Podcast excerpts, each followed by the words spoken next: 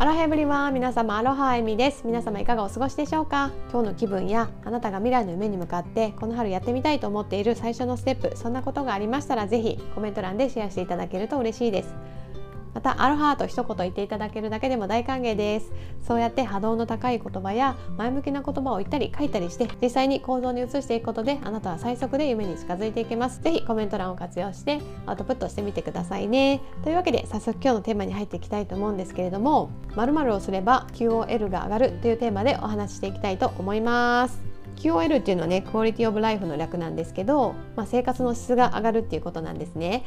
私がねタイムリーに昨日ね体験したことをね早速シェアさせていただこうと思うんですけど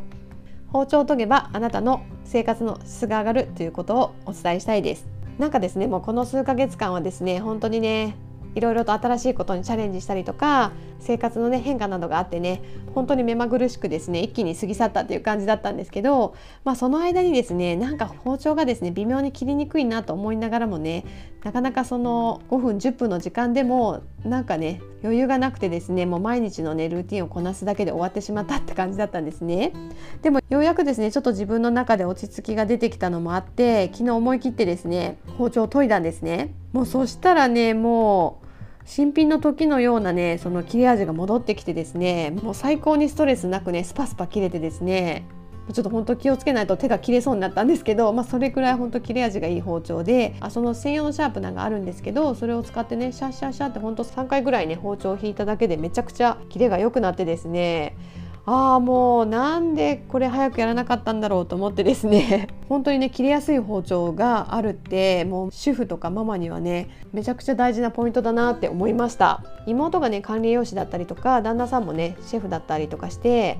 料理にはねあのすごい詳しい2人なんですけど、まあ、その2人がね確かに包丁はねいつもね研いで絶対切れるようにしてるみたいなこと言ってたなと思ってあそのね言葉を今回ねすごくしみじみとね感じましたね。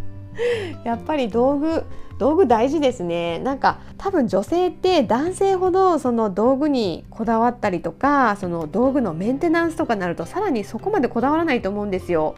まあ、例えばその包丁研ぐとかもね研ぎ石とかを出してきてなんか角度とかいろいろあるじゃないですか。なんかそういうことをいちいち考えると面倒くさいなと思うし、まあ、それは例えば毎日ねやるんだったら逆にそれが慣れてできるんだけどたまにしかやらないから余計になんかどうやるんだったっけなってなって億劫にならないですか。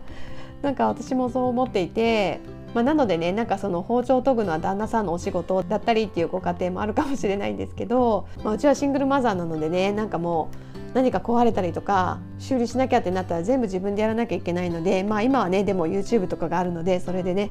調べて、まあ、やったりとかね。まあどうしても必要だったらね、まあ、カスタマーサービスとかに電話していろいろ聞いたりとかね管理人さんに電話したりとかしてね、まあ、今までなんとかはね過ごしてきてるんですけどなんかやっぱりね女性はそういうのが苦手なのかなっていうのもあるんですけど本当にねその包丁が切れるだけでなんか料理もね全然ストレスなくできるしスピードもめちゃくちゃ速まるしでねやっぱりその結構包丁ってねなんか切れないものを使ってると力すごい使っちゃうじゃないですかなのでね首とか肩こりの原因にも絶対なってると思うんですねなんか私のロミロミのねクライアントさんであの腱鞘炎になってしまった方がいてその方もね本当に痛みがひどい時はもう料理できないって言ってたんですよ。まあ、それぐらいねあの健康な状態だと気づかないんですけど意外とね包丁のあの力を入れる時とかって腕もそうだけど、まあ、そこからつながってるね肩とか首とか、まあ、この顔の辺りまでね結構力が入っちゃうんですよね。でね私たち忙しい主婦やママはもうねキッチンに立ってる時間も意外と長いじゃないですか、まあ、コロナでね外食とかも減っているし今まで以上にねお家でご飯を食べるっていう時間が増えている中ねもうママの仕事も増えてるわけじゃないですか。お弁当作ったりされる方もいらっしゃるでしょうしね、